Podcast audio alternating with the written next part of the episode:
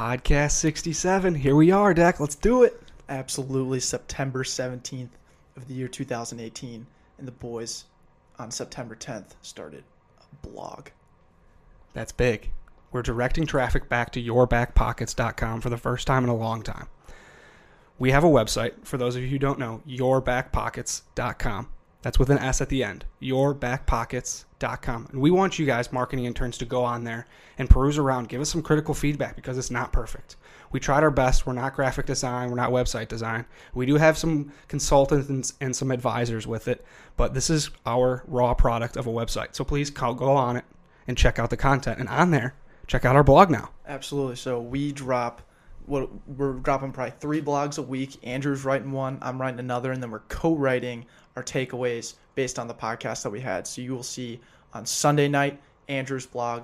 On Tuesday night, you'll see the takeaways from the podcast, this podcast. So tomorrow, September 18th, you are going to see takeaway on Nikolai with Stationary Astronaut. And then on Wednesday or Thursday, we haven't quite decided on which one to release next, but I will be writing a blog for you guys as well phenomenal. We got more content every day. This is our latest content variation. It's written form. We feel like users are going to be able to access us more frequently because you're sitting on the bus, scroll through scrolling through your phone, you don't have headphones, you got written portion now. So go ahead and use it.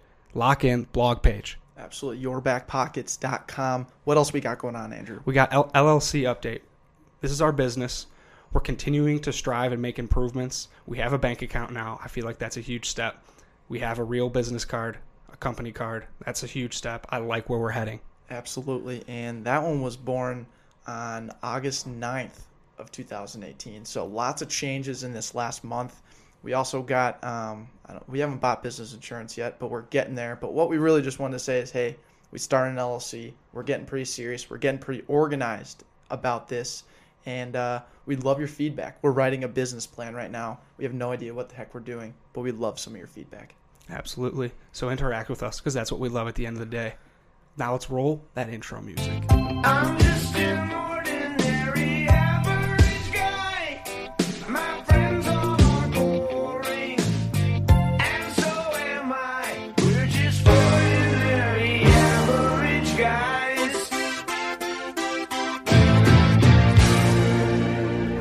Today is September 17th, and the boys from the back pocket are present.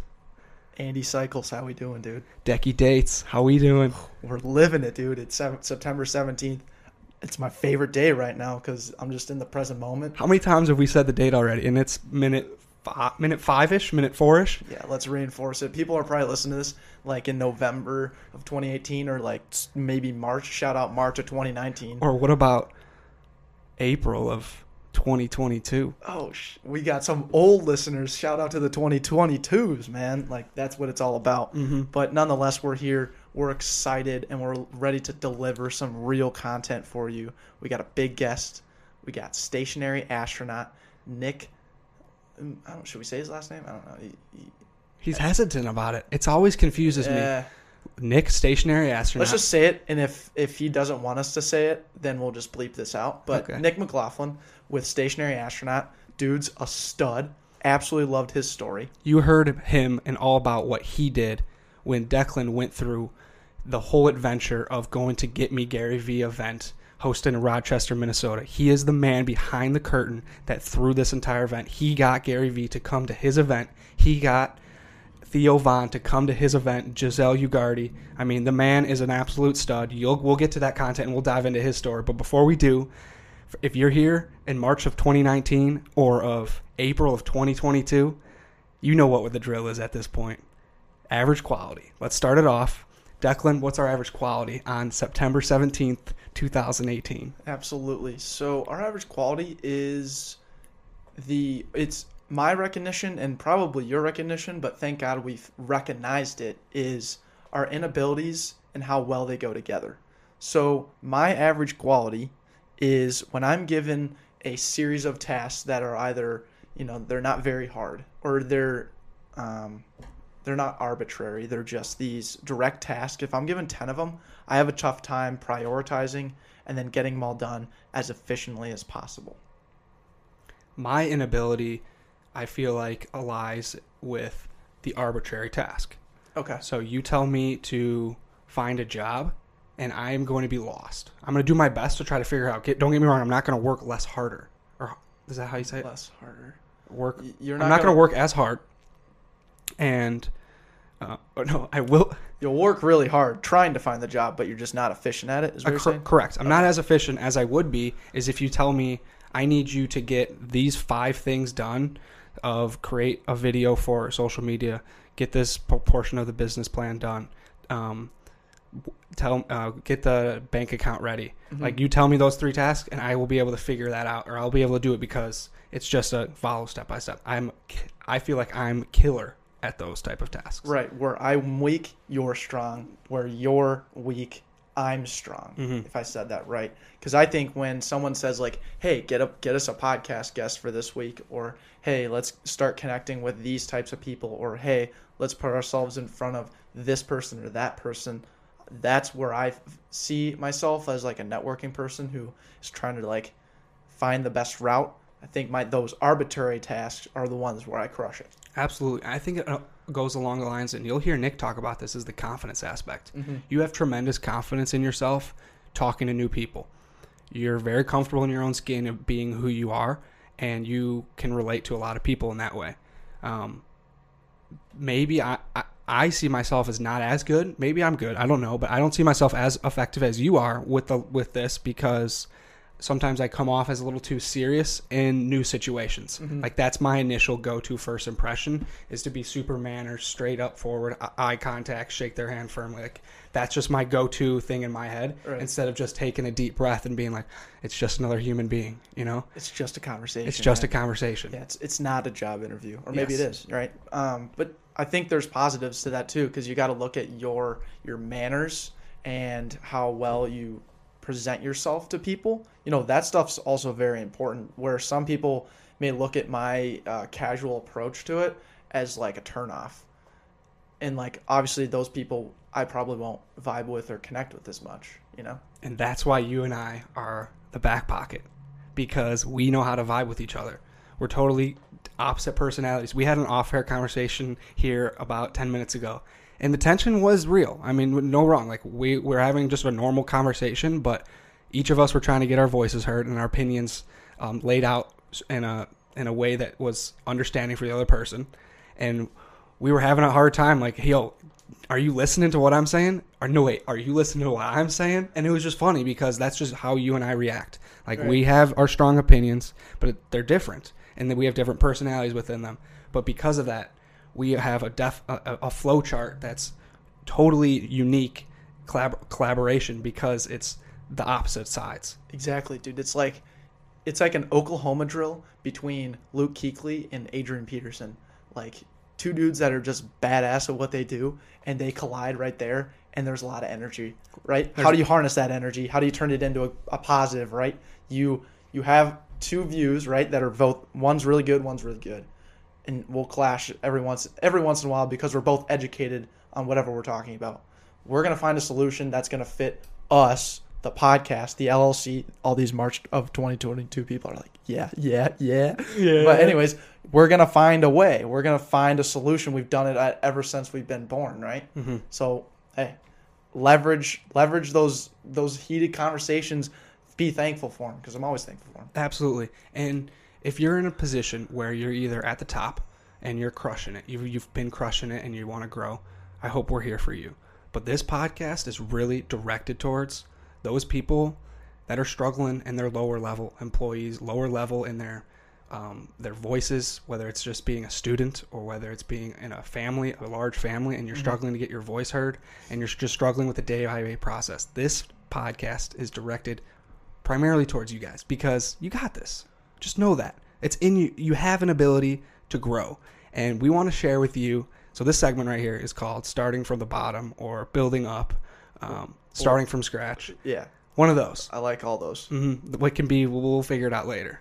But this is the people at the bottom gr- and looking for an opportunity to grow and actually growing. And we have some stories behind that. Absolutely. So to start, we were inspired by Nick and how he started his story, you know, from the bottom. He built a brand, you know, the name, he built the name and he built the belief, right? you look at Nick and you're like, okay, how does this? How did this guy get from you know being an ex felon to getting Gary Vaynerchuk to come to Rochester, Minnesota for a talk? Right? There's a story behind that, but it was the belief, the mindset, the confidence to get him there. Look at us right now, and look at the medium that we're in. We're in podcasting. We're the pod back pocket podcast, and Joe Rogan, Tim Ferriss, Malcolm Gladwell. dude, nice. The list goes on. All these people are all using this podcast medium, but they built their brand elsewhere. What are we? A podcast. Right. We we're building our brand, our belief, our confidence through the podcast medium. There's not a lot of people doing that right now. I don't think you, if you can, and I'd love to hear this, if there's someone out there that has made the status of someone like Tim Ferriss through starting through a podcast, I would love to find them. I would love to learn from them. Um, they need to be talked about, and they need to. I want to just have an opportunity to grow with that person, um, because I think what we're doing right now it might not be unique, but in our eyes, we don't see anyone out there doing it right now. I believe it truly is unique. We are building a brand that in itself is unique. That's so cool. I don't know like how I- haven't really thought about that in a long time until we were talking about it with Clay Bertelek, who's who's got Brio, formerly Yo Eats. He was on the podcast beginning of season two. Go check that out. Link in below on our YouTube page. Um, so he was tell he was kind of sh- um, describing how you know Brio is an app that people need to see in a multi fashion. It needs to be uh, the name needs to have like a formality to it that people will want to download the app. And Yo Eats wasn't necessarily what he wanted with that train of thought. And then he was talking about how Back Pocket, you guys are creating what that is. Like everything behind Back Pocket is generated through our content. No one knows what what it is otherwise. It can be anything. And that's the whole point where it's like you're starting from scratch. The bat like there was nothing nothing that the back pocket podcast stood for before February of 2017. Dude, Nothing. nothing, dude. What? And people would ar- argue that in May of 2017 what the pack like what the back pocket podcast was was hardly nothing in the scope of the universe. Probably. And you know what? You could even argue the same thing now, but what it feels like over that this whole year and 6 months or whatever it is, it's grown to something that's something that we talk about so much and reinforce all the time that it's built into people's brains now. That the Back Pocket Podcast, Back Pocket LLC, whatever you want to call us, whatever we are at the time, stands for Andrew and Declan, which is cool. And a message, though, more importantly. Absolutely. The message, man. And, you know, I love reiterating this fact. This is just a couple of dudes out here speaking into a mic, trying to spread some positivity. That's what about growth and development. Mm-hmm. Positivity and growth and development. That's what it is at the end of the day. And we don't really know exactly what we're talking about. This is nothing. We're not saying this is the way. This is just saying this is how we're doing it. And this is how we've had other people on our show talk about how they're doing it. And if you can grab something from there and become a better person, become a better um, employee, then do it. Then then thank then then you're not you're welcome, but thank you for joining us. You know, like that's so cool, and it's just ordinary dudes talking into a mic. Mm-hmm. We're just a couple bojangles bojangling around, dude. Just being a bunch of suckers out here. Bunch of big boys, man. Big boy. you know the drill, man. But hey, I enjoyed that time right there. I think you guys need to get to this interview right now. It's a little long, but the story, the golden nuggets, they are all there and they are present. And we're, I'm just stoked for you guys to listen to this one. Me too. Do we want to give them a brief framework? Yeah, yeah. So I believe this podcast has tremendous flow of a casual conversation of just three people sitting down and talking.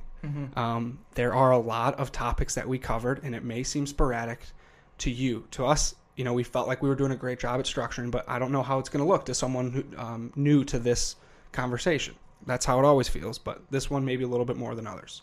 Um, Nick is an incredible storyteller, so enjoy his voice inflection because that's one of the coolest things. He's a podcaster himself, stationary astronaut, um, and he was on fire when he was talking to us. I felt like He, he spoke into the mic more than I've ever seen anyone speak into the mic, and this is coming from a guy who speaks into the mic, you know? Absolutely. It was phenomenal. I, I'm so excited. I was just so excited for him. I thought our conversation went great. I hope you guys enjoy it. So let's get after it. But before we get after it, let's get after some little little uh, talk from our sponsors, MB Outdoors and Skyline Specs.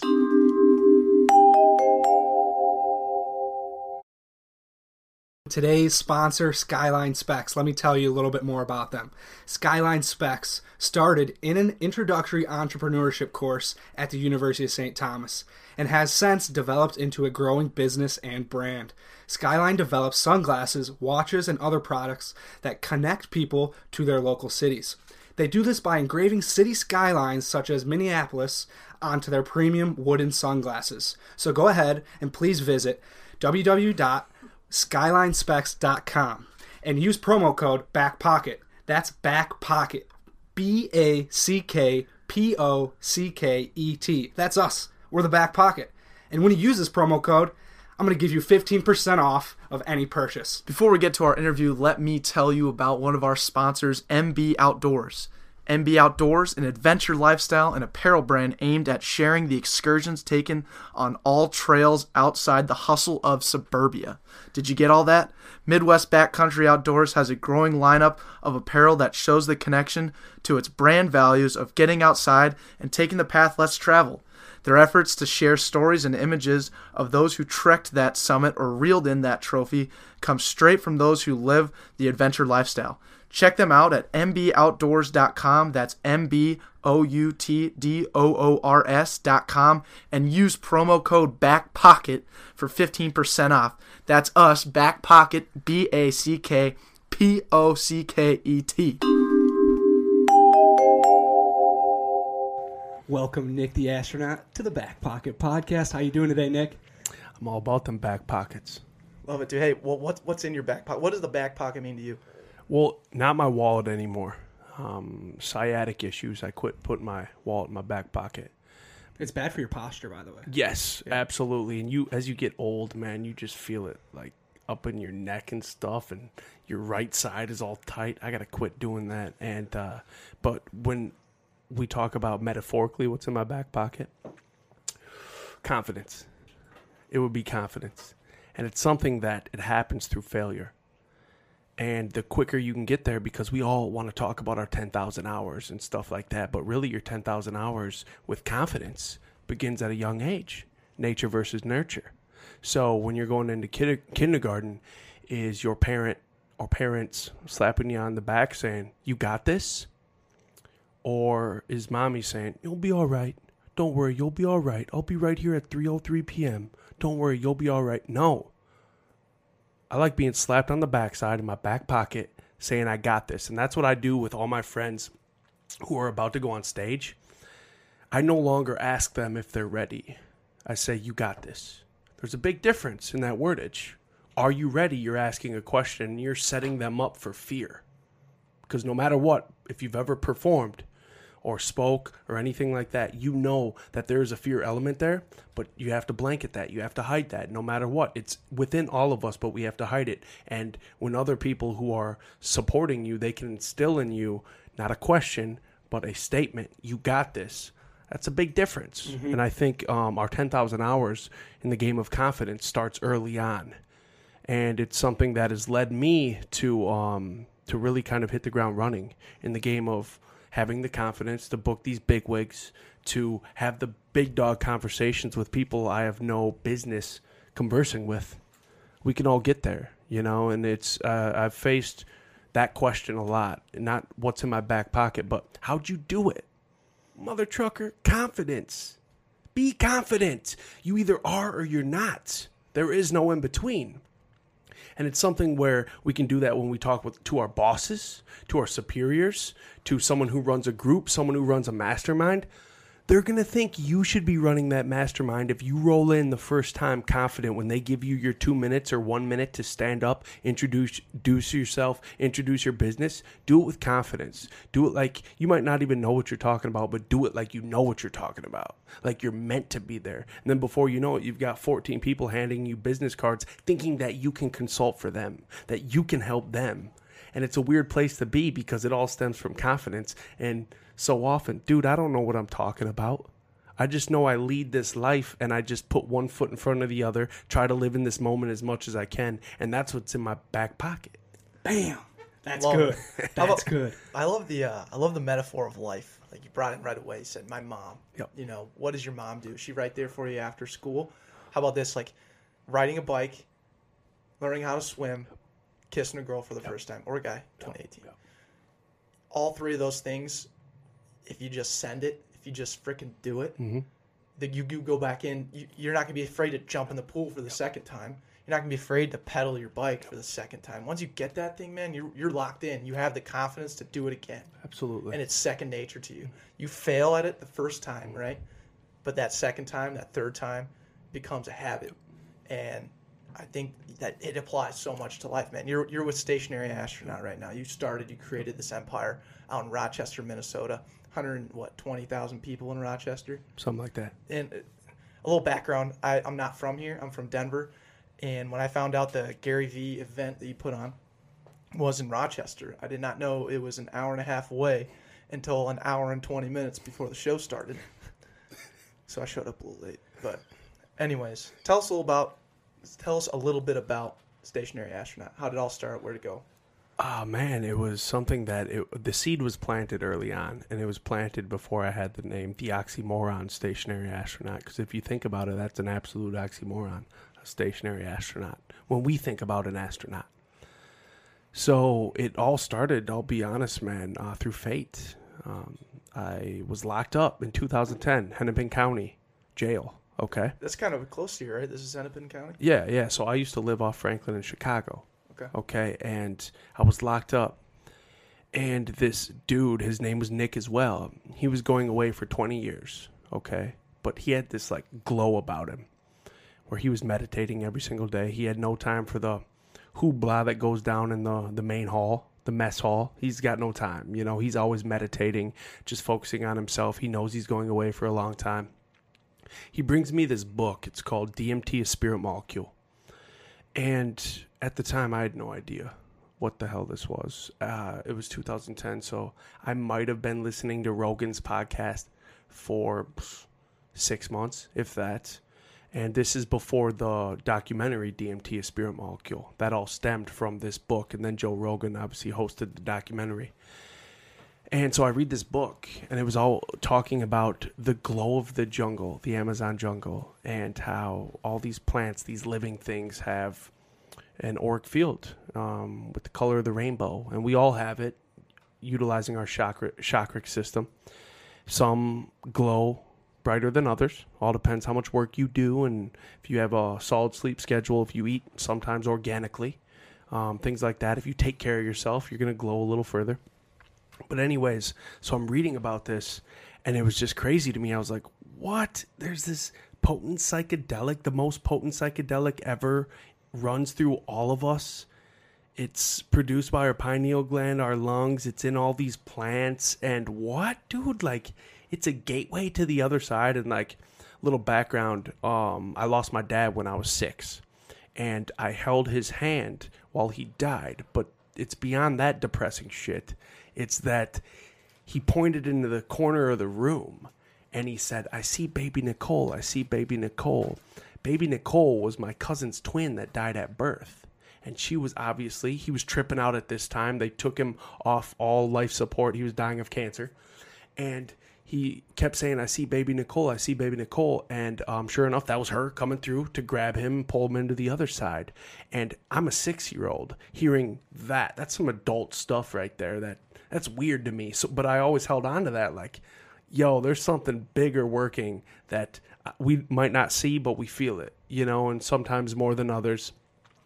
And if you ever work with some solid psychics, they talk about your lost loved ones will come talk to you in your dream. What's happening in your dream? Your the visuals in your dream and the emotions that you go through in those real, really real dreams. That's DMT flooding your brain, um, and it's very cool when I read this book and it was explaining all this stuff, and then I was a felon at the time, a triple felon, and um, so I made it a point that some, first I got out of jail and stuff like that, did all my stuff, and I realized, dude, I got to get down to the jungle. I have to get down there. So, fast forward like five years, I get off felony probation, everything. 2015 ish.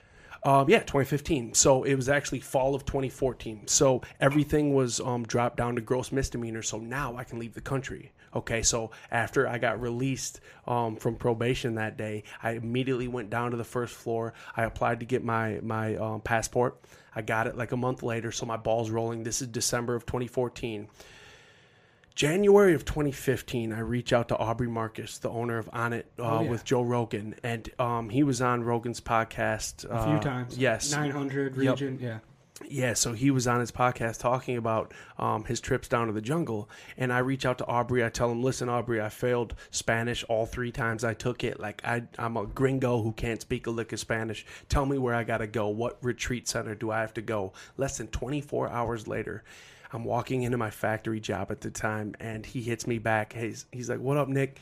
This is where you gotta go. You gotta talk to so and so, and da da da da. Go to this website." So I did it. So my ball was rolling. Okay, this was January 7th of 2015.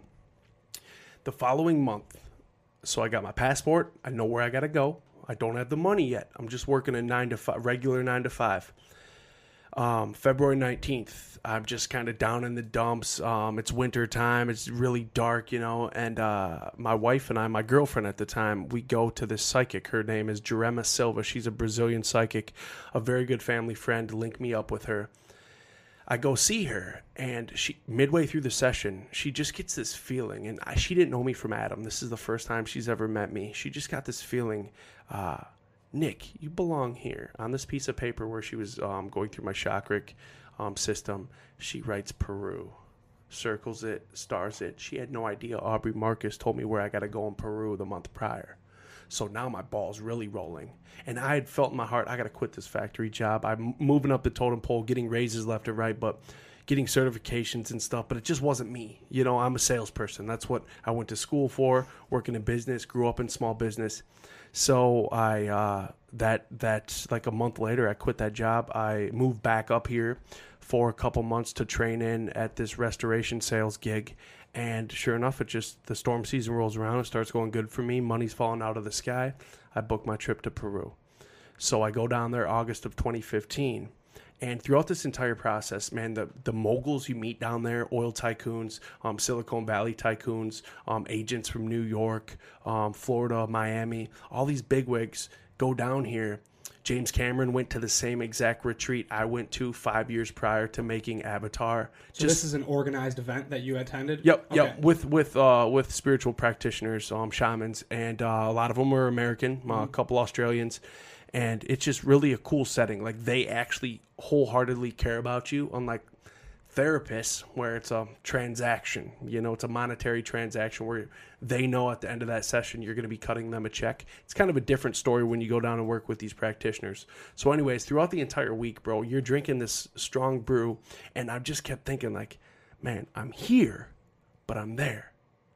I'm on this side, but during ceremony, I'm on the other side. I'm tapped into something bigger. Kept thinking like what my dad saw when he was dying, stuff like that. And then, sure enough, first night, my dad comes through with baby Nicole on his hand. You get my drift? And Jerema Silva told me and my girlfriend at the time, who is now my wife, that my dad was waiting there with two souls, two uh, children's souls, waiting for us to have kids because they're going to reincarnate into, back into this third dimension. So we just had our first five months ago. We could attribute it to that. It might be baby Nicole. I don't know. But anyways, the following year, so I come back, I do my work, I start really focusing on the Wim Hof method, focusing on my breath. Love Wim Hof. Yes, absolutely. Read It's, his it's book, magic. Becoming an Iceman. Yep. Yo, he's good. He's really good, and mm. he's, he's tapped into something greater than himself. Absolutely. You, when you hear him talk, you absolutely know that. So I start doing the Wim Hof method, and I'm really focusing on like what I want to do when it comes to my purpose. Because, like I told Gary, when I turn 30, I need to have my purpose honed in. So I plan another trip, and I call it Off the Grid August. Where if it wasn't for um, Get Me Gary V this year, I would have been back down in Peru.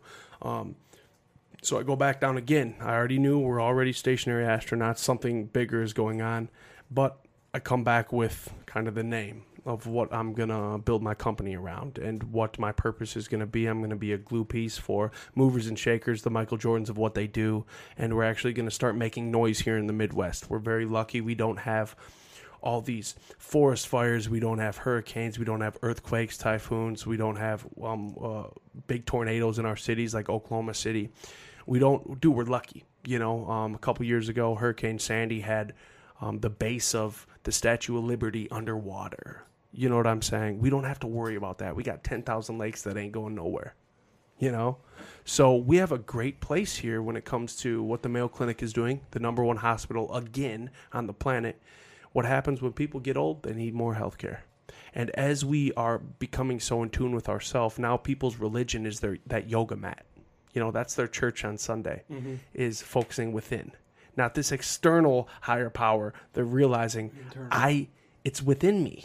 I'm tapped I am I am a walking God if I want to be, you know, with my mind. And if I focus on myself wholeheartedly, I can start life is malleable and I can start taking risks. I can build my confidence up to the point an entity, an enigma, such as Gary Vaynerchuk, who none of us can touch. All of a sudden, I have the possibility to get him here through confidence, through connections, mm-hmm. through being a glue piece. Yeah, expand on that a little bit more. What do you mean by that? You're a glue piece. Um, so really, I am a connector. So my last, um, my last retreat down in Peru, I always thought that my spirit animal. We all have a spirit animal, and it kind of guides us. It, um, it can really. The quicker you learn what your spirit animal is, and that's obviously just putting a label on it. But the quicker you you learn what it is, it will really help guide your life and kind of your purpose in life. So I always thought like, oh, I'm a leader. It's a timber wolf, or I'm powerful. It's an African elephant. No, dude, it came the other side came through and was like, motherfucker, you got it all twisted. Your spirit animal is a giant squid. And the reason for that is because those eight arms are very important. What you do is you grab people and you bring them in and you, you create teams. You grab them and you bring them in and you create teams. So I really took that and I ran with it. And um, that was in 2016. So I really started. I just want to mention this real quick. My spirit animal is the East Pacific red octopus for the similar reason. I mean, Yo. those eight arms are able to vibe into the environment around them, and then that's how they become what they want to be, and they adapt to every environment. And that's like, all right, through this yes. podcast, I can talk to anyone and start vibing with that person, get those tentacles, arms, that red octopus. So I, I feel that. That is dope, dude. Mm-hmm. That is so dope. Kindred spirits right here. Well, here's here's my my spirit animals, the golden eagle. Ooh. but like I have no explanation for that at all. It was uh, it you was bleed red, just, white, and blue, dude. I, I bleed red, white, and blue. I feel like I uh, I try and be the most aware person. Like everything I do is so. I'm always trying to find another avenue. Like ever, we had this podcast guest who told us about sensory acuity. It's pretty much what Tony Robbins mm-hmm. preaches at times, and it was like always entrepreneurs have this way of always being aware of what's going on around them.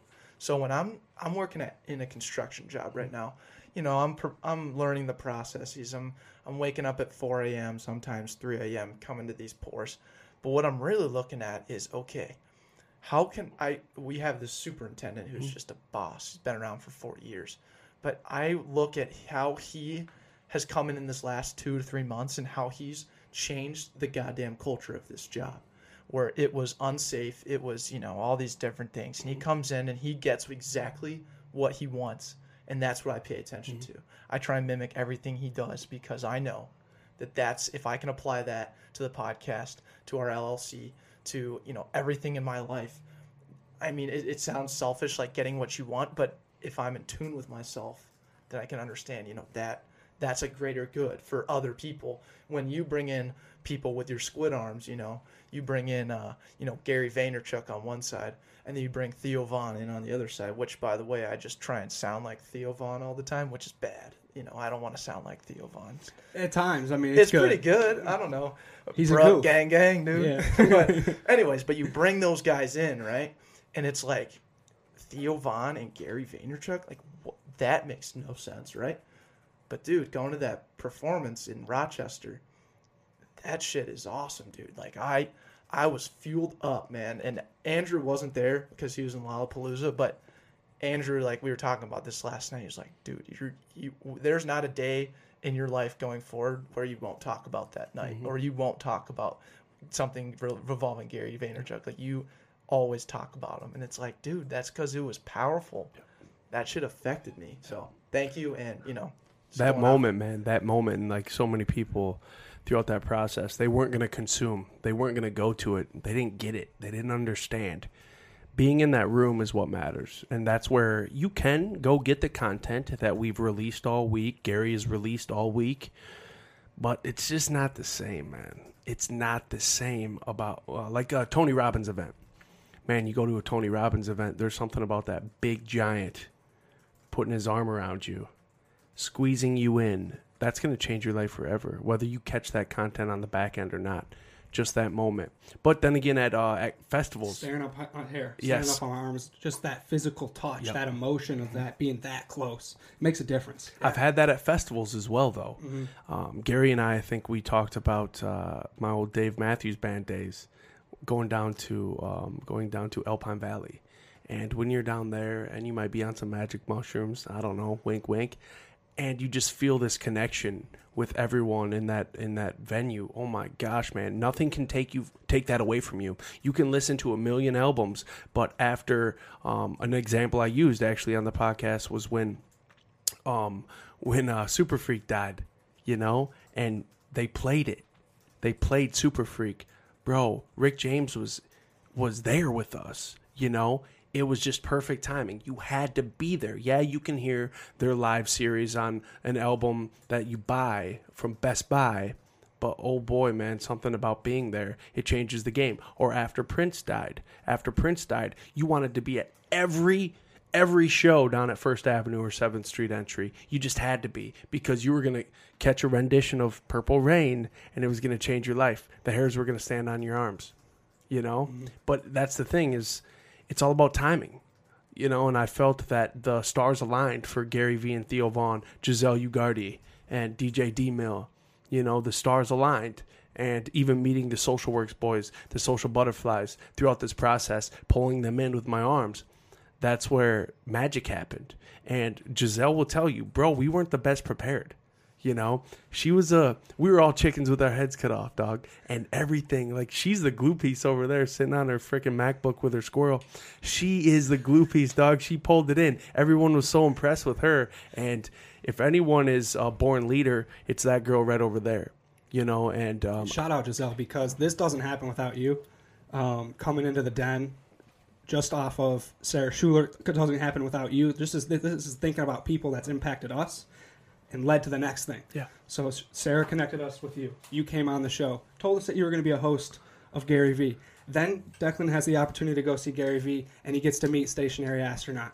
Bam, we're all connected, and this is something that's so unique. This collaboration right here, I mean, it's powerful. It's people can look at it as small. They'll listen to the podcast and they'll hear what our conversation took place, but the actual interaction between us five right now in this room, it's pretty cool. That's a that's a unique experience. Absolutely the cameraman over I there. love you, dog. Raph over there, man, he uh, rolled in in this. You should have seen what he was wearing, dude. Raph, what was that? Was that what kind of garb? Was that Hindu garb? What was that? It's it's called a prince coat, and it's a custom made coat, and it's for like fucking uh, weddings and shit, you know. but I was like, I wanted to stand out, and I knew there would be people in suits, but so I was like, screw it, I'll wear a wedding garb, and like Gary Vee. It's formal. the- yeah, Gary Vee will remember the one person who's wearing something weird. You know, Yeah. everybody else is wearing good clothes, and you know. But like that's nice. that's like confidence was in yourself screw it. to just do that because you know, like Gary Vee literally talked about it at the at the show, and he was like, "You guys are so worried about like living like you're in third grade still, where you're mm-hmm. like worried about what everyone else is thinking. Like that's a great example of like, you know what, I'm gonna put my ass on the line, mm-hmm. and you know really stick out and just see what happens. Mm-hmm. You know, there's nothing wrong with that. Think about it though. Like, say you go to a comedy show, right? The comedians you love. Ooh, Mr. Butterfly's giving us a jingle. The comedians we love the most are the ones that we know are confident up on stage. Same thing with any performer. Mm-hmm. You can tell when it's uncomfortable for them up there, and it's like, oh, that's why I'm in a hole in the wall venue, and you don't belong up there. But the ones I'm drawn to, and kind of like those leaders in third grade, the ones who are confident. And that was just me, man. And I don't know if it was growing up as an athlete. I still hold the, all the shooting records at my old high school for basketball, and I had to be confident. And they say the best shooters are the they have uh, short memory span. So I would get taken out if I wouldn't shoot. So I got to forget about the eight shots I just missed, and I got to keep popping. And that's something where it was just my life. So when all my friends were scared to take their training wheels off, I was just doing it. When all my friends were scared to ollie this eight stair, I was just doing it. Um, think about the consequences later. I always talk about. I love the people who just say yes and worry about their calendar tomorrow. Those are the kind of people I love. The kind of people like uh, Giselle over here or Mr. Butterfly. We're all going to New York in a couple months uh, for the Jets Vikings games game. All of us were like, "Yep, we're going, and we'll worry about our calendar tomorrow. We'll worry about getting off work tomorrow. We'll worry about that later. Let's live in the moment and let's let's focus on the good times." Because once you make that commitment, you will figure out a way to make it happen. You're but you right. first have to make that commitment. You can't be one foot in Mm-hmm. because then the whole time you're like, eh, I don't know if this is going to work. I can't. Fi- I, this is not what I'm supposed to be doing with my time during this uh, Jets Vikings game in New York. I mean, that's a, quite the leap. But make that commitment, make that verbal altercation with each other, and then boom, you'll make it happen. What do you get out of people who don't travel? You always get closed mindedness. You get people who, um, a lot of them, uh, all racist people don't travel. You get my drift? And they're the no people. I like yes people. People who just, they worry about their calendar tomorrow. And what you get out of that, it's beyond the travel, it's beyond the beautiful sights and the cool Instagram pictures you're going to get. It's all about the moment. You're going to get the moments out of it. You're going to meet this random old dude at a coffee shop you wouldn't have been at, you wouldn't have met if you didn't say yes two months prior, you know? And you get put in these weird situations where, for me, being down in Iquitos, where it smells like shit everywhere, but you're just forced, like, there's armed guards all over the place, but you're just cruising, man. It doesn't matter.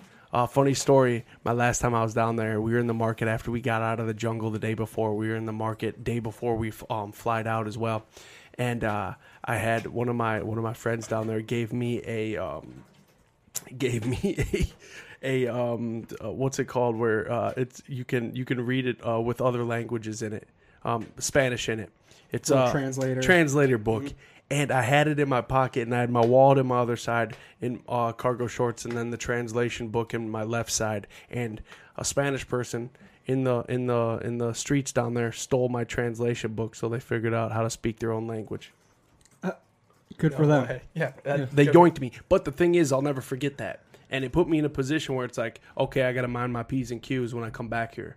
Things like that. Um, Denver, Colorado. I'll be in Denver and Breckenridge a month from today uh, for a wedding. And it's something like the last time I was there, I drove through South Dakota, drove back Nebraska. I took an interstate or a county road, my bad. I took a county road on the way back. What happened? We got pulled over. I know not to take county roads in Nebraska anymore. Yo, Raph is tripping over there. You good, bro? Dude, I oh, Just need your face Yo, to be a little more lit. are we being abducted right now? Stationary astronaut style. Holy moly, baby! Um, we cannot forget that this podcast is sponsored by Justin Lagash at Sun Butter.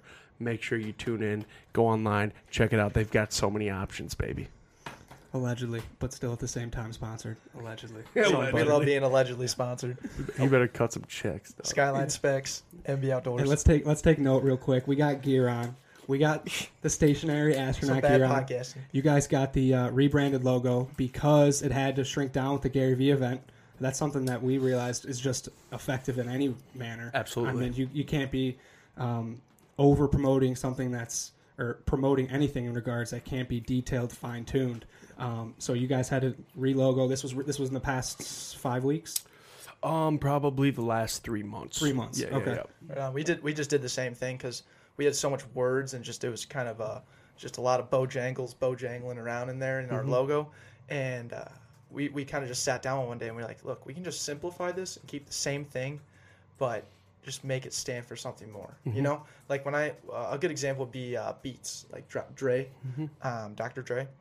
Um, he his logo is the B, and it says Eats. You know, Beats, but everyone recognizes the B. Mhm. We're back pocket, but we want everyone to recognize the B The front. the front, First It- which is just the B and it has a P built into it. It's Good just call. sim- it's just a simple logo that we can promote, put on all kinds of stuff. You can see it from far away. You know, your dad with bad eyes can recognize that that's the back pocket. You know, all those kind of things. All all kind of are. Uh, it's more symbolic, I guess. Uh, one thing I want to touch on real quick about travel. So Andrew went to Hawaii this past J term, so January, and I've been to London, Ireland, Spain, Italy, and Greece. Sick Uh, brag. yeah, sick brag, dude.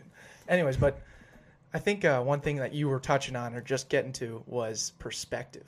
When you go anywhere outside your social circle, anywhere outside your bubble where you're forced to be uncomfortable, you know, like Giselle said in one of our previous podcasts, like one of her one of her things is, you know, she's comfortable with being uncomfortable. She's she's very much herself when she's outside of you know that zone.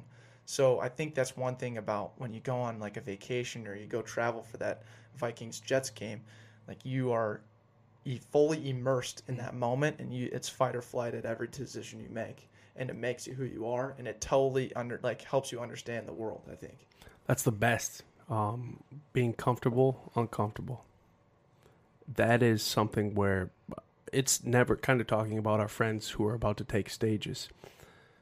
It's the most uncomfortable thing ever, but you get to the point where you sharpen your sword and it's it's just like second nature now. Same thing with travel. Hopping on a train, not being able to read the signs, but you know, okay, I need to go in this direction. And you get there and before you know it, oh, I'm glad I took that leap because I met this person or I got put in this situation that tested me and I grew from it. You see that with big cities as well. Um, being in uh, the rat race, bro, in New York City, or um, I'm not going to say Miami. Miami is a. Have you ever been to Miami? I have not, but you could say like Chicago, LA. Chicago as well. There you go. Um, LA for sure. Miami's a different kind of city. It's kind of just South Beach and downtown. And I'll never forget when I was down there last fall um, for work. I saw the same drug dealer later in the night that was trying to offer us drugs downtown. He was down in South Beach where we were staying. And then the next day we were back downtown, went to a museum, and sure enough, he was back there. And it's so easy for them to get back and forth, no matter what, drug dealer or not. It's just very the commute is easy. Chicago's a little different. Um, same thing with New York City. Um, New York City's a zoo. Same thing with LA, just a freaking zoo. Now when I go to California, we go every February. We go kind of mid state. We go stay in Santa Cruz, um, stay up in the hills there, go up to San Francisco, um, hit up some redwoods, go, um, man, it's just like experiencing. Um, nowadays, because I'm an old man with a child, I like. by the way. Thank you, thank you, brother. I like to experience the things that like young whippersnappers they're just not comfortable with. You know, um, the clubbing in big cities is played out for me. Things like that, going uh, bar hopping. Um, I always hit up a museum and I hit up some visual stuff. Um, so when I, I drive through South Dakota to get to Colorado every time because I love the Black Hills. I just love it. It's might sound corny, but I love it. It's God, God's country. And same thing with like I was just in Toronto bro, I make sure to hit up a museum. I'm by myself for work, but I make sure to hit up a museum. Might seem corny, but the thing is, is man, it's just like it's the experience, and then I make make something fun out of it. Like when I travel, I do this thing called "Where's Dave." He's one of my old partners. Um, he's got a deep radio voice, worked in radio for a long time, and uh, bigger boy, and he's got a big burly beard. So what I do is I take his head off and I throw it on stuff. So when I'm in a museum, I'll throw it on a monkey. Oh, where's Dave? Found him. Or I'll do it on like old Greek statues. You know the heads. I go in, there's Dave's head on every single one of them. Just little things like that where I'm getting my rocks off by myself, and that's the cool thing. Why I like Snapchat, um, that I'm about to graduate um, from. uh, Why I like Instagram because we can be creating our own moment by ourselves and we feel like we're not alone. Mm-hmm. You know what I'm saying? Absolutely. I love technology. Yeah, I, I love it too. I was just explaining to like I live. I also work with just a bunch of old guys. Yeah. and they're you know the old man complaint is always like, oh, everyone's always on their phone, like all, like video games, you know, blah blah blah, just not really knowing what they're talking about. I was like, do you guys understand how much I accomplish with this phone in addition to the stuff I do for work? Like I'm connecting with people on LinkedIn, Instagram, sometimes Facebook every almost every second of the day. I'm posting stories. I'm just that interaction. I'm actually leveraging, you know, the my phone for its capabilities for good and for you know something that I actually care about. And I think that's a big uh, misnomer. Yep. It's a big misnomer where everyone's always assuming like they're on their phone playing like Pokemon. Like, granted, Andrew, you do play a lot of Pokemon on your phone, but like Gotta catch them all. got to catch them all. Exactly. That no excuses. so, you know, I, I- think it's a it's an interesting stigma, but man, you can really leverage and make shit happen from your phone. See, the thing is, is it's a perception thing where old heads think it's, um, which it used to be all about attention. Now we're seeing timelines are being based on value, and that's something where back in the day, back in the '90s, your value to your neighborhood was, oh, you have a trailer, so you can go help Josephine and Larry move down the street. That's your value for the day. Now you can provide value throughout the day using the internet with your smartphone. That's powerful right there. Um, I like when we talk about being a glue piece, being that squid, being that octopus, where I can provide value for my connections, for my teammates all day long. Nick, I need this. Oh, I got you. I know the guy. Just yesterday, Raph and Brandon needed to meet because Raph is a beast on After Effects. You know what I'm saying? Things like that where it used to you used to have to send a pigeon to be of value. Now it's just one group message away. What did we do this morning? You added Andrew into our group message. Boom, you provided value. No matter what, just like that. And then we start talking. We're gonna give haircuts tonight.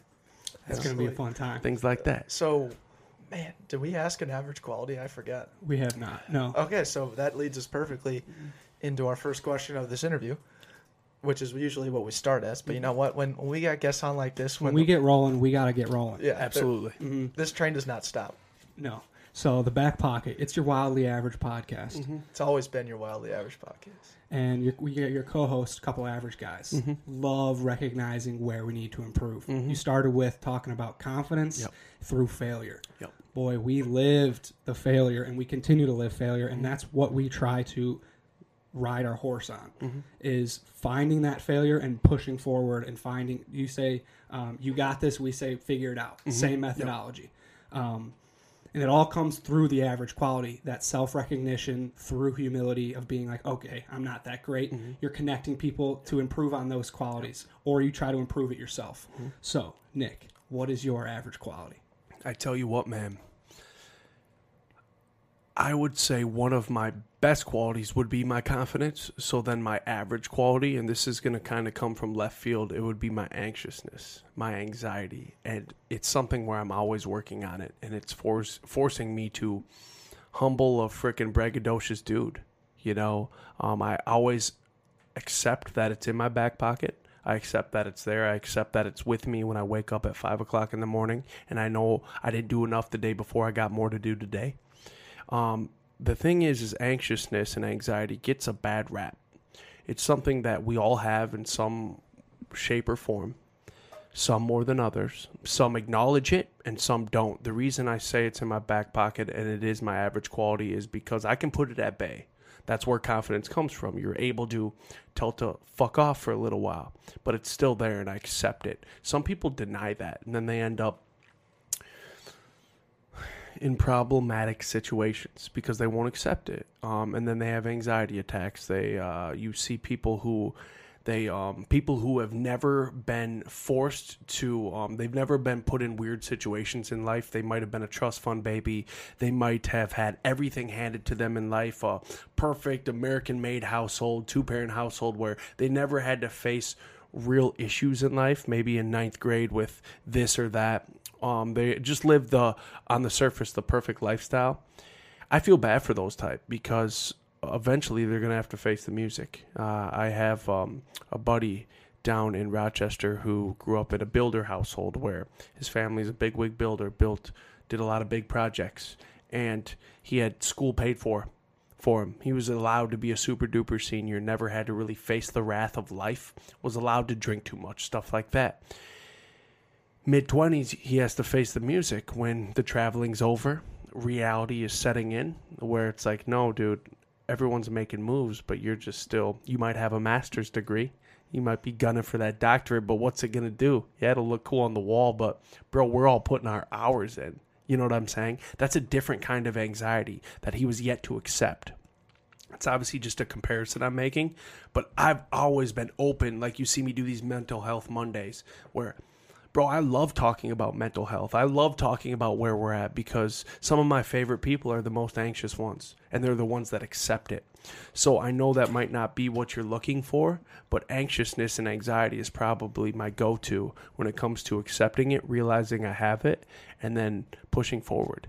That hit, that's it. That hits home, and I thank you for saying that. Yeah. And I know definitely a lot of our marketing interns will relate to that because anxiety, no matter how impactful it is, like you said, there's different levels. Every person handles. Every person has different anxiety levels. It's that's science. I mean, that's inside us. Those are those chemicals reacting in different ways.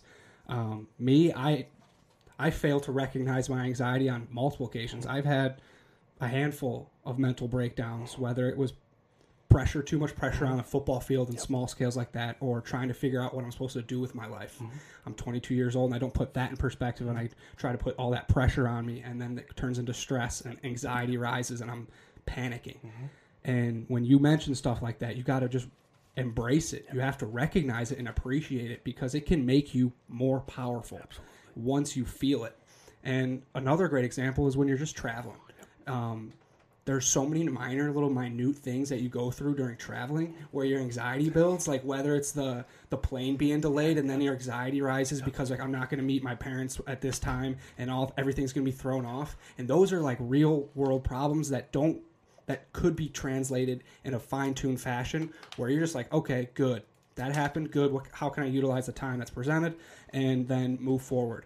Um, anxiety is so important to understand because it is in all of us and every single person will handle it differently and that answer right there thank you Dude, that was did an anxiety hit when you got a notification on your phone saying there was a missile coming for Hawaii? Yes. When I was in Hawaii, that was a perfect exa- another example. I'm in there. Uh, it what was it? I think it was like January 19th, and uh, on my phone it just alerts me saying uh, nuclear missile heading towards Hawaii.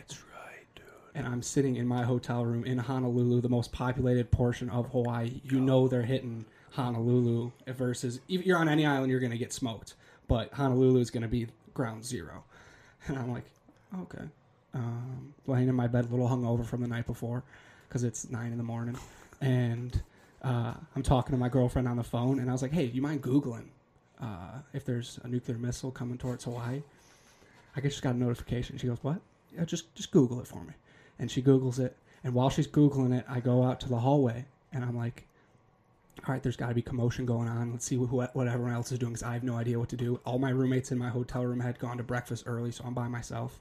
Open the door, maid sitting there. You want towels? I go, no, I don't know. Close the door. Like, like what? You want towels? There's a nuclear missile coming my way, and I go back into my room. Girlfriend says, "Well, you got 15 minutes if if this is actually happening.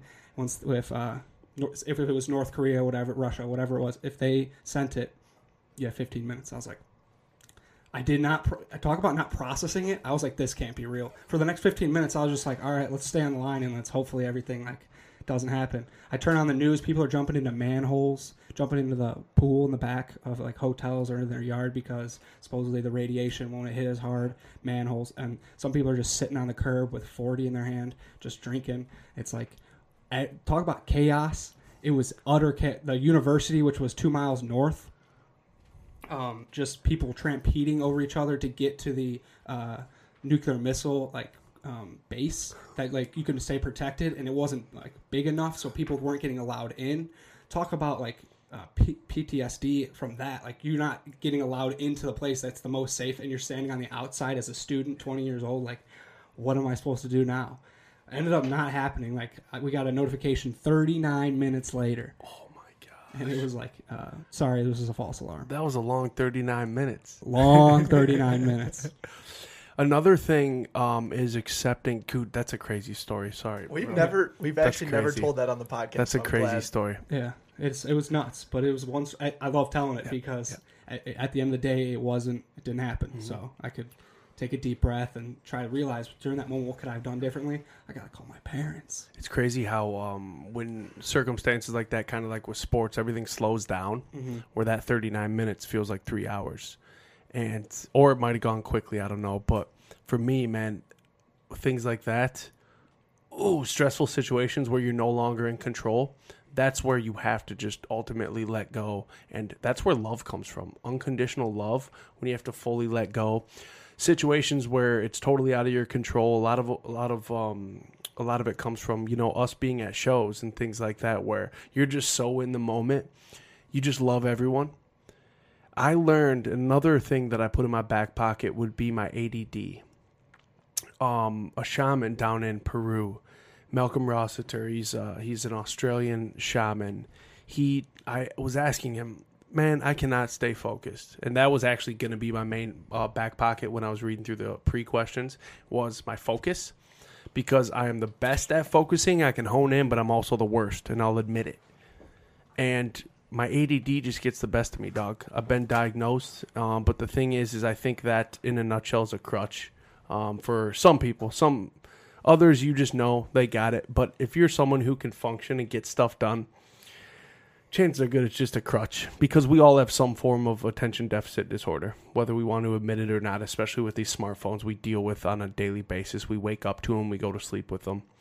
Um, we're, we're cell phone whores, you know? We're technology horse. But, anyways, um, he told me, he's like, Nick, send your, your babbler, they call it, send your babbler on a mission. Every single time he wants to start chirping when you have to get stuff done, send him on a mission and tell him not to come back until he comes back with the answer.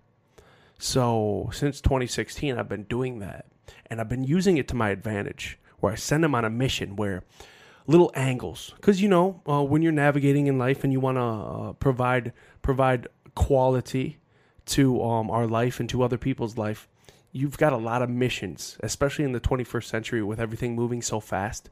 Bro, we've we're expected to get a million things done in a day. So when you have ADD, it's very tough. So what I do is I send that mother trucker on a mission every single morning and don't come back until you got an answer for me. And it works. And it might be a placebo, but it works. It actually works. And it's tangible because I get shit done. It's something that it's a tool I use. I, I tell people, you know, um, if you if you want to get a leg up and you have these issues where you can't focus or whatever that may be, you have a lot on your plate and you have minimal time to get stuff done start utilizing that. Send it on a mission, and we can call it our we can call it our uh, ego or whatever we want to do.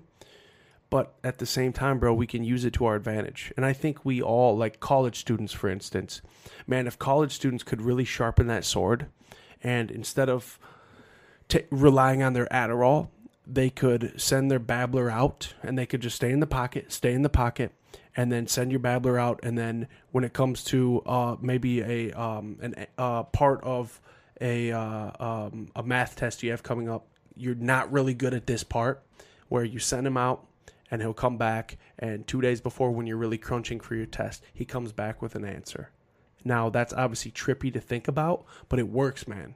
And it's something where it's like setting intention is huge. Tony Robbins talks about it. Setting intention is probably one of the most important things we can do for our life. And I think that's what I'm getting at when it when it, when I talk about sending your blabber out to go get a mission done, it's really setting intention. Don't come back until you come back with the answer. I don't want to talk about it. I'm too busy. I got to stay in the pocket and that's something where I really, as I as I get older, man, I with a daughter and stuff, and being married, I really have to focus on that because let's be honest, man, as you age, and you guys will realize this, your time and your energy is so fucking important. Um, nowadays, we want to be yes men and we want to say yes to everything, but we've really got to be calculated about it when it comes to saying yes to everything. Um, now I see why Gary Vee and Zach Nadler, his uh, his booking agent, Gary doesn't know about anything until a couple weeks out. You know, it's Zach Nadler who has to say yes to the right opportunities. And with me, I throw the name Mayo Clinic out a lot and the DMC out a lot. And sometimes it gets me in trouble. But at the same time, that's my ace in my sleeve the Mayo Clinic. I couldn't get Gary Vaynerchuk up here to the Twin Cities. It just wasn't that kind of draw, you know? You need to provide these people with unique opportunities when booking. That's the most important thing. Theo Von, I took Theo Von because I couldn't get Joe Rogan. I'll be honest. Um, yeah, so I was talking with Joe Rogan's booking agent. He works with one here in Minnesota. and it's been the same one for years. And I couldn't. They gave me a deadline where I had to, after he filmed his latest Netflix special, I had to wait exactly three months. But that was pushing it. That was late July. So there was just no way we were going to get him.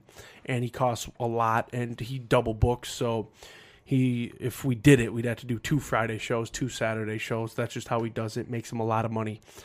So I went with Theo Von, and Theo Von was, um, he fired his manager halfway through the process. I had already paid down payment on him. He fired his manager. They weren't doing much for him or whatever.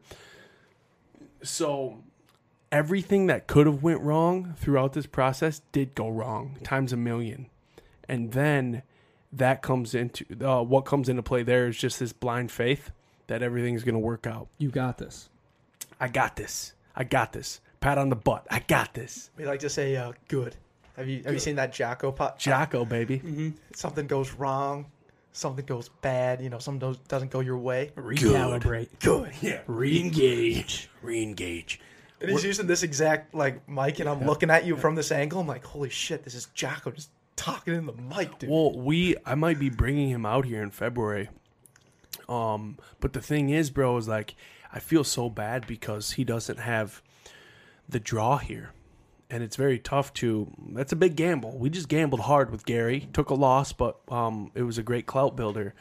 But with these man, these public speakers, they cost a lot of money. Um, and the cool thing is now that we got Gary in our back pocket and he's endorsed us to like Tim Ferriss and stuff, we can get these people, but at the same time, I can't bank on the public perception. That's the toughest part, man. With um, with even musicians nowadays, people are making excuses to not go to shows. Like um, my wife and I are going to Lil Dicky at the Armory here in a couple months. You're kidding. Yeah, it's gonna be the shit. Are you coming? I'm coming. Are you gonna be there? No, but now I want to. I didn't know he was coming here. Get your shit together. yeah, When's it? When is it? October, first week of October. I Oh. think it's October fourth, maybe. that would be fun. Let's go. Yeah, we're going, baby.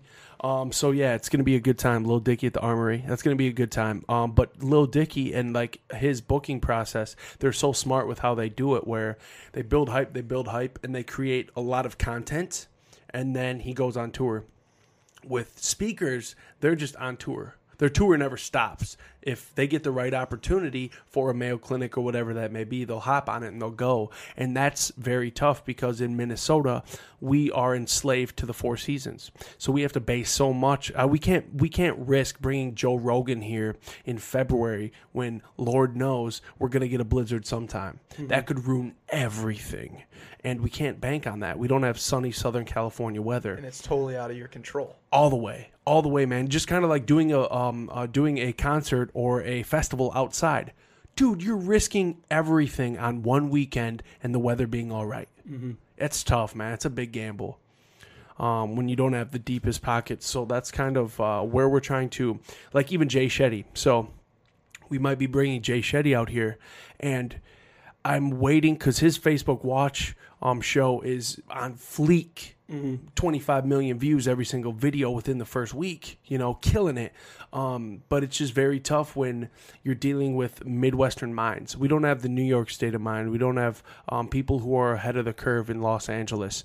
We have this weird mind state here where everything trickles in, in, you know, everything trickles from the coast. from the coast. Yeah, whether Yes. it's the vibes of Cali or the Uh-huh. vibes of New York, that hard or that chill. That it's all feeling those trends, and that's kind of what I'm curious about. So, how do you try to recognize those trends in the Midwest? Do you wait until they're full blown and they've already hit, so then the Midwest realizes it, and then you go after it instead of trying to find that new piece of information, or is it kind of all flowing together? Nope, I have to be ahead of the curve because it's a dog eat dog world out there, and that's why I knew I had to sign the dotted line for Gary Vaynerchuk before someone else did. Same thing with Jay Shetty. Same thing with Jocko Willink. Um, I'm trying to be ahead of the curve. I call it the Joe effect. If they've been on Joe Rogan, I want them here. Oh, yeah. That's the long and the short of it. Kind of like Oprah. Everything Oprah endorsed in the 90s and early 2000, it turned to gold. The O effect. It it was just tangible. It would happen. Same thing with Joe Rogan. You go on his podcast, that means you're a you're a dog. You're you're a mover and a shaker, and you have something going for you. And so that's where we're trying to kind of tap into that vein, and we're trying to play that trickle down effect um, with anyone who goes on Joe Rogan. I do my research, even like Graham Hancock. So Graham Hancock, I knew about him way before he was going on Joe Rogan, just because of the work he was doing in um, with the pyramids and stuff. And um, then he started going on Joe Rogan, and then I went and met him at the U of M, saw him speak, and then um, met him before, and then uh, chopped it up with him afterwards. And it was really cool because this is a guy who was just on Rogan Rogan's podcast a month prior, and um, I'm sitting there chopping it up with him. And then Dennis McKenna recently, um, where I met Dennis McKenna that night at Graham Hancock. No one even knew who Dennis McKenna was. And then um, I went and met Dennis uh, again uh, a couple months ago. He was doing a speaking engagement um, in St. Paul. And I went up to him just confident and I told him that story about how I was the only one who recognized him that night at Graham Hancock and I was telling him about Mayo Clinic and how I've got some ins there. We would like to start doing some ayahuasca research but we would have to bring residents from the Mayo Clinic. That's typically what they do with their studies. They'll send residents down because they have a medical mind. They're on the verge of becoming a doctor and they'll give some actual um, solid results. Um, so I was telling him about this and how we could make it happen. And then I gave him my card, my stationary astronaut business card. And he's like, yo, your business card is way cooler than mine. Here, take mine. So since then, we've been working with him. We're gonna be, uh, I'm actually, we're gonna be bringing him down to Rochester with uh, Gabor Mate next year. That'll be cool. We'll do that as a salon installment. Um, if we get Neil deGrasse Tyson, it will be after Neil deGrasse Tyson.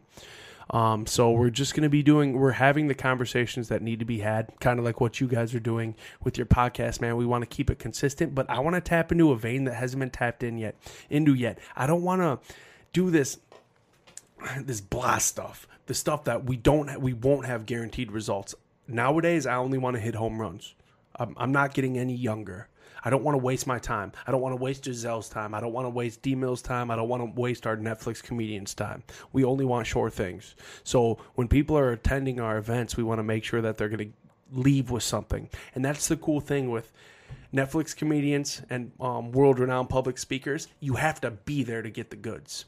You can't um, download the Kendrick Lamar album before you go to the Xcel Energy Center to see him and you already heard the goods of what he's going to be providing. That's not the case so many people with Gary Vaynerchuk, they talk, oh, I can already, I can just get it on YouTube. No, you can't. Same thing with Netflix comedy. Bro, if they're an actual comedian, one, they're not putting it up on YouTube after every single one of their sets. And two, you got to go there live, dog. You got to mm-hmm. go see it. And that's where you get the gut busters. Yeah, I went and saw Rogan live yeah. last year, June, uh, here in Minneapolis. Oh. I needed that. I had been a, fun, like, you talk about listening to his podcast. I think I was like junior senior year in high school i started a little bit and then it really hit home in college when i had more free time and whatnot. But i got finally got an opportunity to see him live. I jumped on it. June 22nd i was there. That was my bachelor party. Yes yes. I went to the uh, it was the friday second it was the second show on the friday. Um, phenomenal and I, now i'm like that turned me into like the ultimate joe rogan guy and i was like talk about seeing someone in person and truly feeling it he was one of those examples and it was truly remarkable. What what blows my mind, and this really didn't uh, it didn't really hit me big. So we got Dave Meltzer on our podcast uh, about a month ago. Shout out to Dave. Dave, yo, he thinks uh, we have this uh, theory we talked about in the last podcast. Our, our roommate thinks that Dave just thinks we're a bunch of dweebs, which is fine. You know, whatever. If you got to go back to listen to that podcast to really understand why. Dave might be right. He might be. He, he probably is. but what I what we realized, so Dave had this party. He was supposed to have this fifty for fifty party in Minneapolis a couple weeks ago or last week. Flight got canceled, wasn't able to make it. Mm-hmm. Whatever. What we realized is when we showed up and like with all the other people that were supposed to be there, we're like, we are such a small kernel of the people that he taps into on such a large scale. Gary Vee, in my opinion, is the same thing. Millions of followers and then he talks about the 98% of the people that don't that will listen to his stuff but not do it i say we're the 2% right mm-hmm. and then you boil that down to okay who has the opportunity of those 2% to get in front of his face to book him mm-hmm. to have that conversation you know that q&a right mm-hmm. he talks about two people two people mm-hmm. of the 2% you know it, at the end of the day it boils down to this small minute little kernel of mm-hmm. people and when we were at this Dave Meltzer thing, it got canceled, whatever, he's coming back. But uh, again, it's that kernel of people. And it's like, man, we are in such we worked this way all the way to get to this point. Now we're here. We fought the uphill battle. It's time to take advantage of the opportunity. And it's not like you got to over prepare. You got to have your pitch ready, your elevator pitch. It's like, no, dude, you already did that. The last year and a half, the back pocket has built itself mm-hmm. into this mantra that Andrew and I didn't ever write on paper until yesterday. We didn't have a business plan until yesterday. right? But like that whole mantra, that whole, you know, back to my thing is like the whole idea that you, you just got to get to that opportunity mm-hmm. and your work is going to take advantage of that. And and Dave is going to love us. He he understands we're dweebs and we met for 45 minutes, but we've had an impact on him ever since then and now we're ready to take to the next step. Same thing with Gary Vee. Like you're just getting you're just trickling your foot in the door mm-hmm. At each of these places, but you're staying in the lane. So you know, Gary knows about you. He promoted you, did you a favor. You guys are having a, you guys are you know having your you're your uh, uh, honeymoon moment right now. But you know what? I guarantee you, in a year from now, there's gonna be something bigger at that point, right? Or there's gonna be a, more of a genuine interaction. So you just gotta have to you have to find all these different avenues, which is exactly what you're doing, and you're just gonna build this family, dude. That's what we're doing. We're we're turning that kernel on its side, and we're uh, It's a seed. You're- we're- you're yeah, we're making a bag of popcorn now. No, but like I uh, I like what you said about that two percent because I see it in the podcast world. Everybody wants to start a podcast. Everybody thinks their voice is so important that their opinion matters. Okay, make your opinion matter. Go start a podcast. Get your equipment.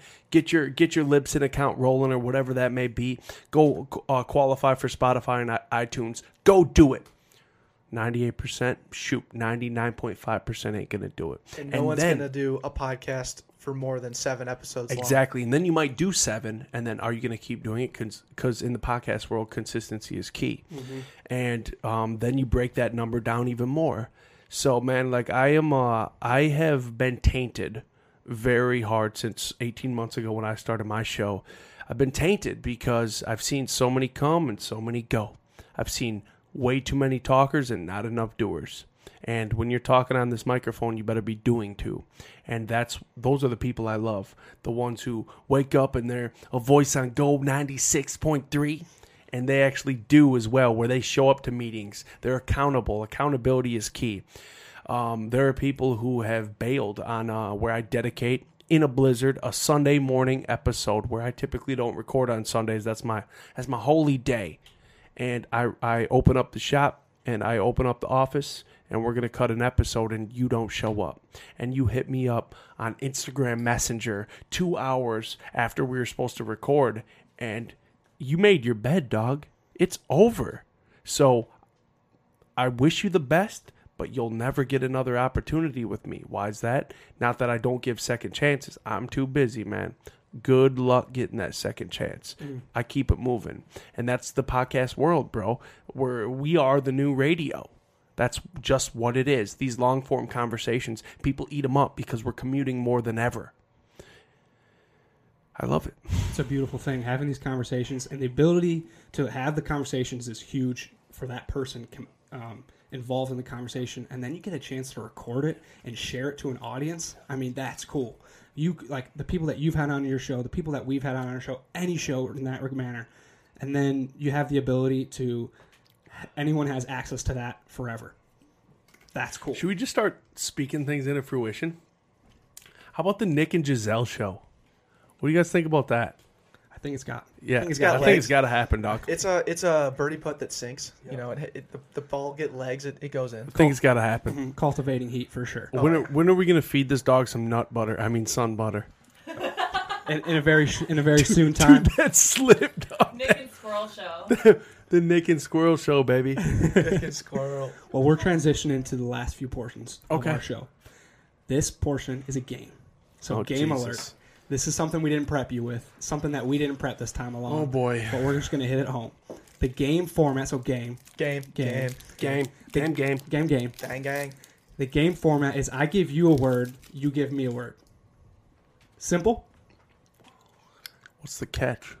It's just first thing that comes in your head. So we're to give you a word. Say Rochester. And you would say, Bonk Central okay. I say water. You say, liquid. Okay. I say I, I say life. Oh, so we're still going? Microorganisms. I say astronaut. Me.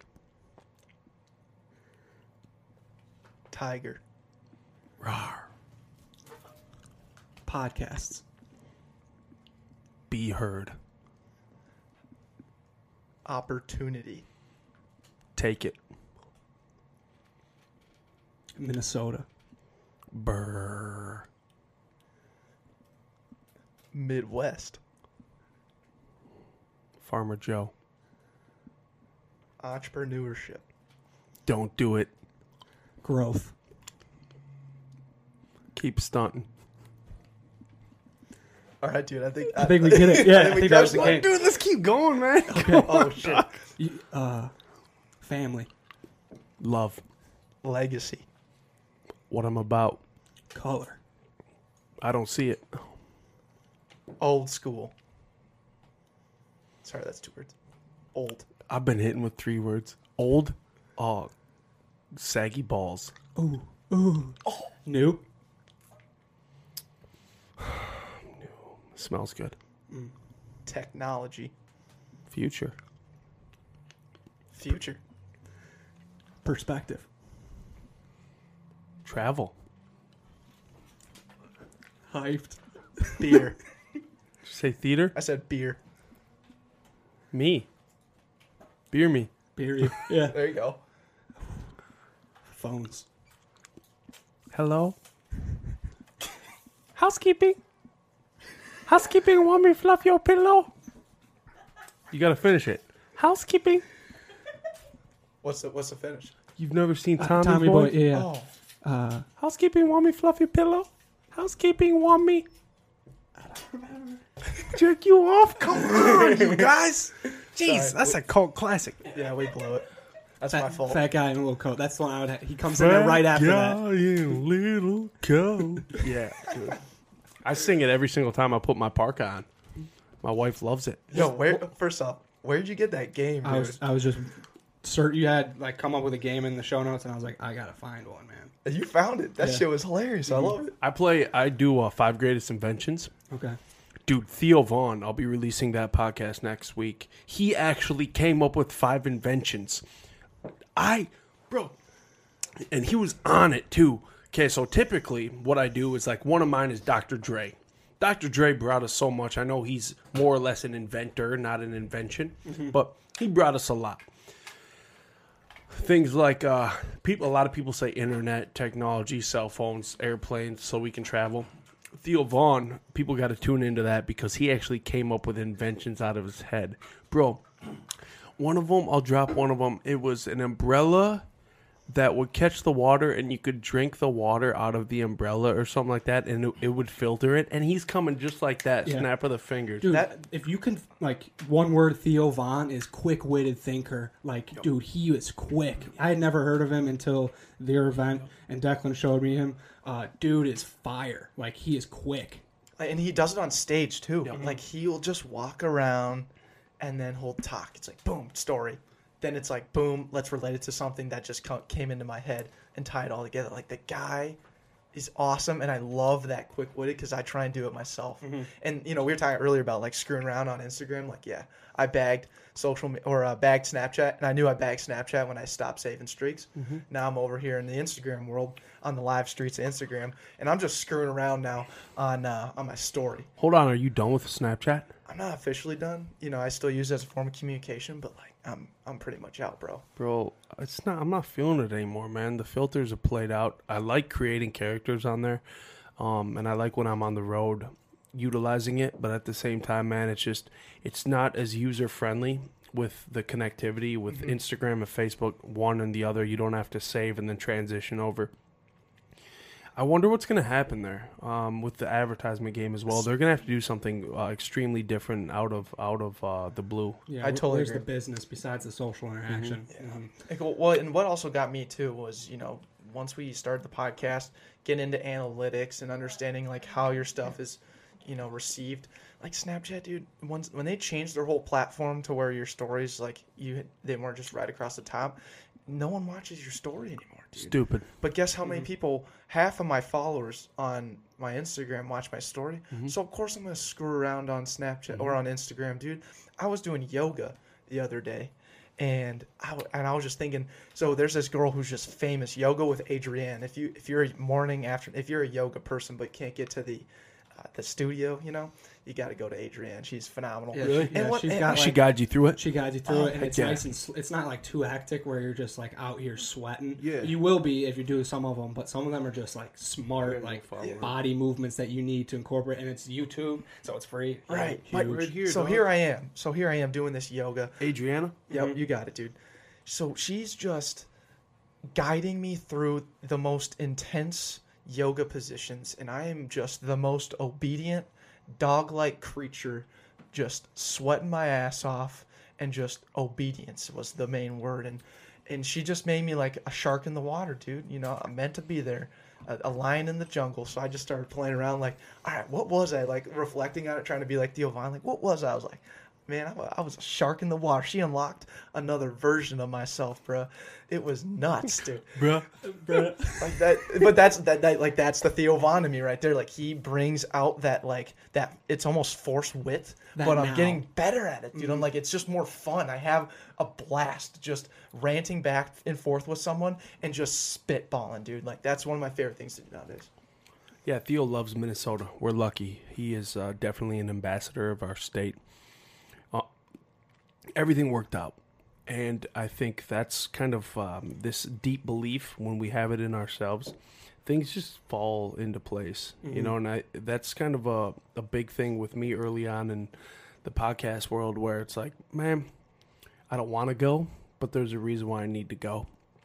I've got to go have this conversation with this council member or this mayor to be because that that was my podcast early on where I'm having these I'm just climbing up the totem pole having these conversations that I don't necessarily want to have but locally can go viral. And a lot of the times it did you know where we're pumping out a lot of views every single month uh, organically and no promotion at really at all. And then um, we're building our local clout, and uh, I'll never forget July 20th. It was two days before my wedding, and we get asked by KAAL. I had to get vetted through our local news station, which is kind of the the Michael Jordan of news stations in our city.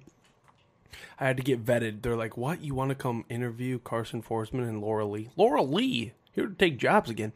Um, but that's the night I created. Uh, I left. I had a stand up at Thursday, Thursdays on First where we're selling clothes, and I left it to my wife and my cousin to run. And I just created this. Uh, I went and picked up this wig. I picked up this mustache, and I threw on this old douchebag of a suit. And I just uh, made. I walked in, and I had my videographer with me and they didn't know I was doing this. They vetted me twice. They they're like, "You're not going to swear, right? You're going to be professional, right?" Oh yeah, of course, of course. They didn't know I was going to bring Burt Wellington to the party, so I called him. Uh, he's uh, Ron Burgundy's drunk uncle. Burt Wellington here to take jobs again tonight at ten. So I went in there and I had Laura Lee. I call her Linda Lee. Um, I had her doing my makeup and stuff, and um, pretty much, bro, we just it just like grew its own legs. You know, little things like that when you create characters. Um, that's what made Saturday Night Live Saturday Night Live so big, where it's like, bro, these off the collar characters that are like higher versions of yourself where it's like you know what? I am a used car salesman in my soul. I am a douchebag you know? Let me do it but it's not really me you know? And little things like that where you have to spice it up a little bit. And that's basically what i'm getting at is like i get bored easily. That blabber is always there. That add mother trucker is always there. He gets bored. I'm surprised we went longer than 45 minutes. Um, because it gets boring, you know. Mm-hmm. So I got to spice it up a little bit. So we'll bring in a zoologist where it's like I make sure my co-hosts tell me she can't bring a snake, but I make sure she brings a snake so we can spice it up, and I make sure she gives it to me and I just let it go on the floor. You know what I'm saying? So my boys are hopping up on the chair because I got to make shit interesting. Dude, that's my life, you know, and that's where travel comes into play like we were talking about earlier in the show the most boring people don't travel. Let's be honest. Mm-hmm. The ones we want to hang with are the travelers. where they're just getting up and going. They're not making excuses why they can't go to their boy's wedding down in Dallas, Texas. They're just going, you know? And moments come out of it.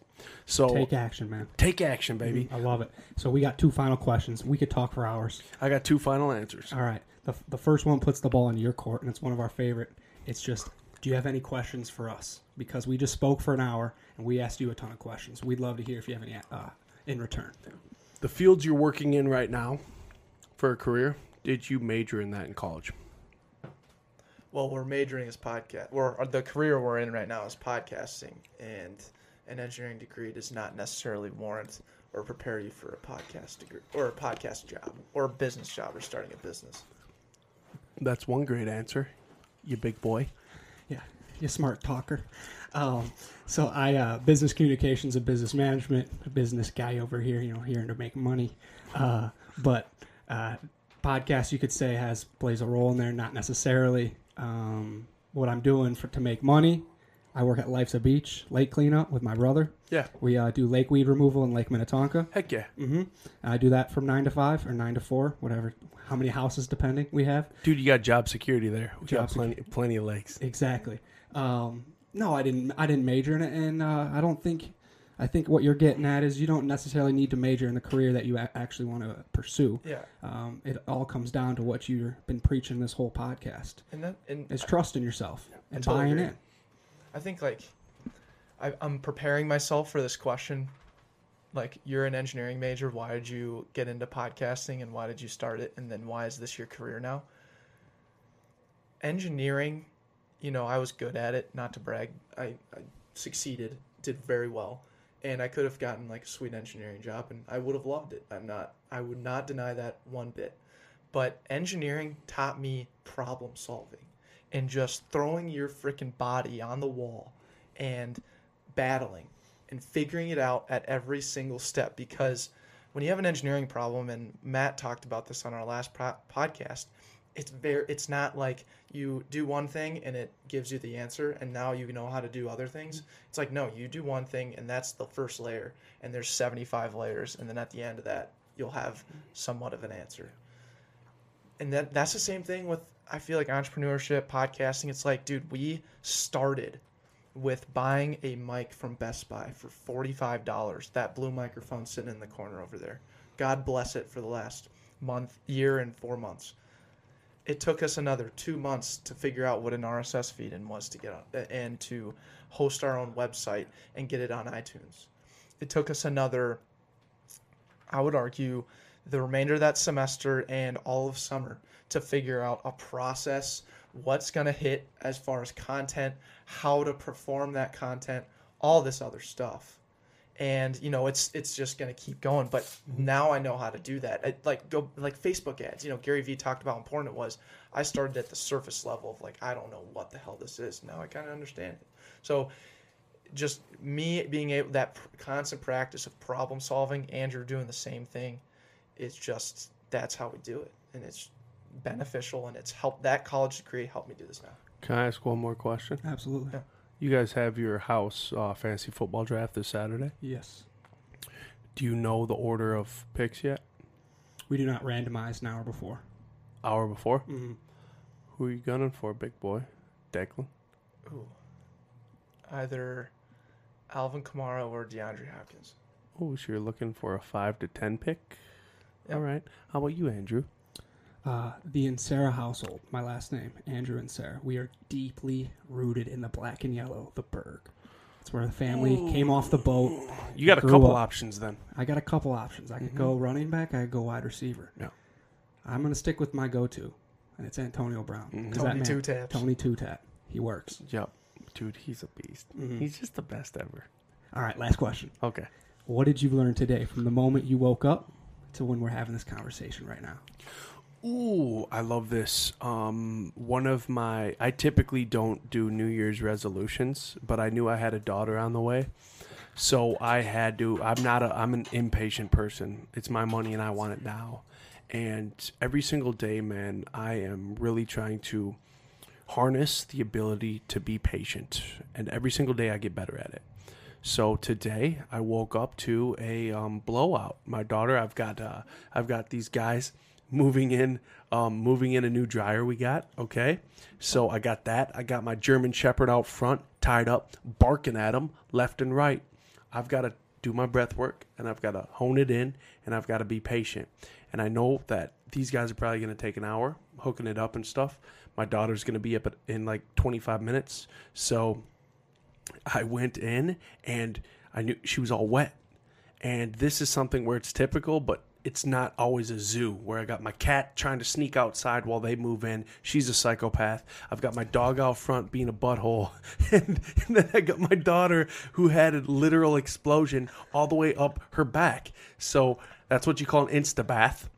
It was yellow. Instabath. It looked like uh, I could break it down. No, do not. Yeah, dude, I can't handle that right now, dude. it, it looked bro it was bad. But anyways so it's things like that. But like when you have a zoo going on around you and um you just bro you're able to just hone it in and focus on patience on a daily basis. So i will never quit trying to sharpen that sword when it comes to patience and i learn on a daily basis bro. Being a father a first time father I've only been married for a year, and I just really start. Um, I'm learning a lot about um, civility within a household, keeping it reined in.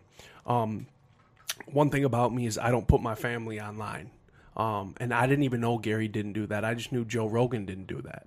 So I just I thought I think it's tacky when people are overexposing their little human beings they create or overexposing the love for their significant other. I think, man, when you give it all to the world, what's left at home? You know what I'm saying?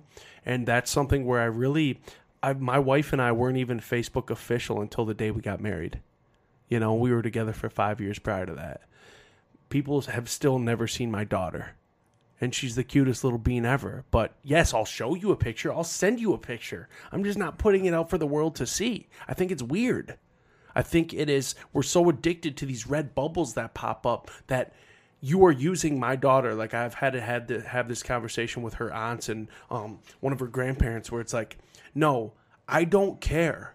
You are my daughter is being used for your red bubble addiction.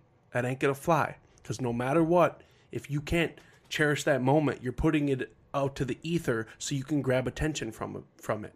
And that's not the world. That's not where the internet is going. The internet is going to you better be providing value to everyone. Your live videos, everything better have a point to it. Because what do we do when we see the same old person who always goes live? They never provide value. What do we do? We keep scrolling. We don't even tune in anymore. They're not providing value from the jump. I don't care if you have a 19 minute long video, as long as I can grab one gem out of that, I'm good. And I know what I'll get next time too. When people obsess over posting their, their kids online, I can no longer tune into what you provide because I don't care about your kids. Yeah, they're cute as hell. That's awesome. I hope they succeed in life. But I truly do not care about your kids. Get my drift? Absolutely. like your boss at work. You don't care about that little Johnny hit a home run at baseball. That's cool, but you ain't got to come to work and tell me about it because I don't care. I'm too focused on mine. We're, we are selfish, whether we want to admit it or not, and we have to be selfish so we can provide value to our teammates. I have a quick question, actually, just going right off that. I know we're going a little over, but Yeah. we're never actually going over on this podcast. It's our podcast. Yes. My dad told me this one time, and it was like, dude, it's stuck with me since the day he told me. He goes, when you have a kid, it it's the biggest transition in your life because you transition from it being all about you Mm-hmm. to it being all about your kid. What is that like? all my homies, all my boys would try to tell me what it was like because they beat me to the to the dance. They a lot of them had kids prior to me, and they would always tell me, they would give me precursors. Anything anyone ever tells you about having a child, throw it out the window. One thing my boy, my best man in my wedding, my one of my best friends, he told me, Nick, be pre- prepared for your heart to live outside of your body. That was one thing that stood true. My heart now lives outside my body. It's no longer my heart beating, it's her heart within me and her heart beating over there. And that is my heart, you know, and it's something that that's really stuck with me to the point where nothing matters. That little girl is on my mind all the time. Every decision I make is due to her. Every risk I take is because of her. It's for her. She needs to know, and I, that brings up legacy. So, if I live this basic bitch life and I do my thing, that will be awesome. And she might get a pension out of it, a long term, long term um, financial gain out of daddy building, building something, um, playing this, going the safe route, playing it safe. But is my legacy that I didn't leave ever going to be a benefit to her? She needs to know that when they're naming parks after me or my company or whatever, that she will always be able to hang her hat on that. That'll be a resume builder for her. Get my drift? Because I know how fast this planet's moving. So we're graduating from school. School is going to be a, like um, further education, and the form it's in now is going to be irrelevant when my daughter's graduating from high school in 18 years. It's going to be a whole different ball game. It's going to be all about what the hell did dad build and how did he how did he set me up. It's not like the old heads. It's shape shifting. Everything is shape shifting right now, and we need to be so aware of it. We need to play this. It's beyond playing the game of chess of life. We need to start realizing that we are swimming uphill backwards with a blindfold on. Now, to put that into perspective, we ain't got a clue. We have no clue. So it's all about living in this moment right now, putting one step in, one foot in front of the other and making steady gains on a daily basis. So when we wake up, we learn every single day. We learn something new. We learn about RSS feed. We learn how to build our own website. We we create this team that's going to be an absolute asset, an absolute benefit so they can salvage our time. They can salvage our energy and as long as I'm my team is salvaging me energy and me time, that's where I'm going to be able to set my daughter up. That's where I'm going to be able to read her more Dr. Seuss. That that way I'm going to be having her write her own Dr. Seuss books by the time she's 5. You know what I'm saying? I'm not going to keep my daughter off the internet. I'm going to get her to the point where she, when she's ready to start her own YouTube channel and she's going to be able to provide value to the world and get her clicks up, that's where she's going to be able to do it herself. Get my drift? Yes. And it's all about that. We need to be focusing on providing value to this planet as opposed to being a waste of space. And I guess that's what I'm getting at. Because there are way too many people who have basic bitch syndrome who are wasting space. And I ain't got time for it. And I don't mean to come off as a dick. I just know what's happening. And it's eating up my timeline. it's eating up my news feed. Um, and that's why I like what the back pocket's doing because your guys' questions are actually tapping into something deeper and it cultivates further conversation that I want to have. So thank that. you. No, thank you so much, Nick, stationary astronaut, guest of the back pocket. Man, this has been an absolute pleasure. Thank you for coming on our show. Definitely want to add anything to that? We cultivated heat, dude. Mhm. Like that was the most heat cultivated from these mics ever. And I was on Planet Nine the entire time, dude. And I love it. Can't wait to keep doing this again and again. And I can't wait to, you know, I can't wait to actually send it to like 10 of the mo- people that I think would listen to it and have them listen to this because it's important. There's so much shit that we tapped into on this podcast. It's unbelievable. And and it's funny because, you know, Gary always talks about throwing the 98 or only 2% taking it back. I'm excited for the 2% to get back to me and talk to us about it. So thanks for coming out, man.